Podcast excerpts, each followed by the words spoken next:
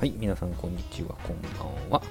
あ右人差し指がなぜか2枚爪になるお兄さんでございます。え本日は食の話、グルメの話でございまして、えー、写真に出ておりますのがですね、オムライスですね。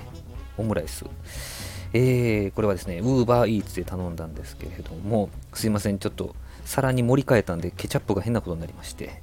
えー、っとですね、もう10回以上リピートしてるんじゃないかと思う。実店舗も行ったことあるんですけども、えー、グリル金プラさんというところのオムライスでございます。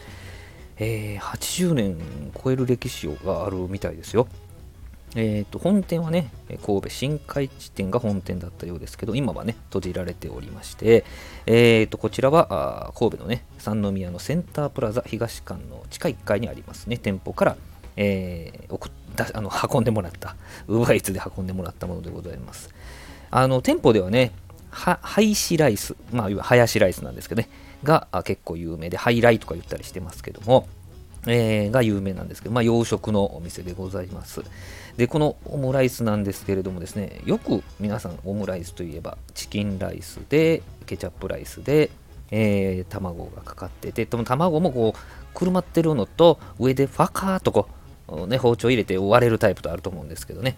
えー、こちらの特徴はですね、このケチャップライスの中があ牛バラなんですよね。なので、あの牛のあの油もにじみ出てくる、染み出ててですね、とても美味しい。まあ、もちろん懐かしさとかね、もあるんですけれども、玉ねぎの甘さとこの牛バラ肉の、僕油あんまり強いとダメなんですけども、心地いいんですよ。ちょうどいい。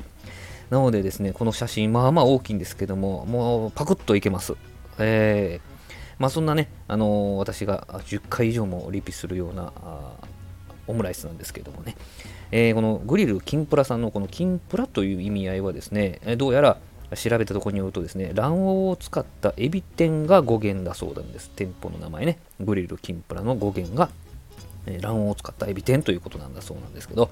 えー、Uber Eats にね、掲載されている限りは頼み続けたいと思っている次第でございます。はい、えー、このね、チャンネルでは、えー、3分以内、または3分台でサクッと聞ける3ミニッツのね、配信を心がけておりますので、まだね、えー、ハッシュタグ3、3ミニッツってカタカナで入れたら、あの、いくつか出てくると思うんですけどね、えー、興味がありましたら、えー、フォローしていただいて、また聞いていただけたらと思います。今日はグリルキンプラさんのオムライス、ウーバーイーツで頼んだのお話でございました。ありがとうございました。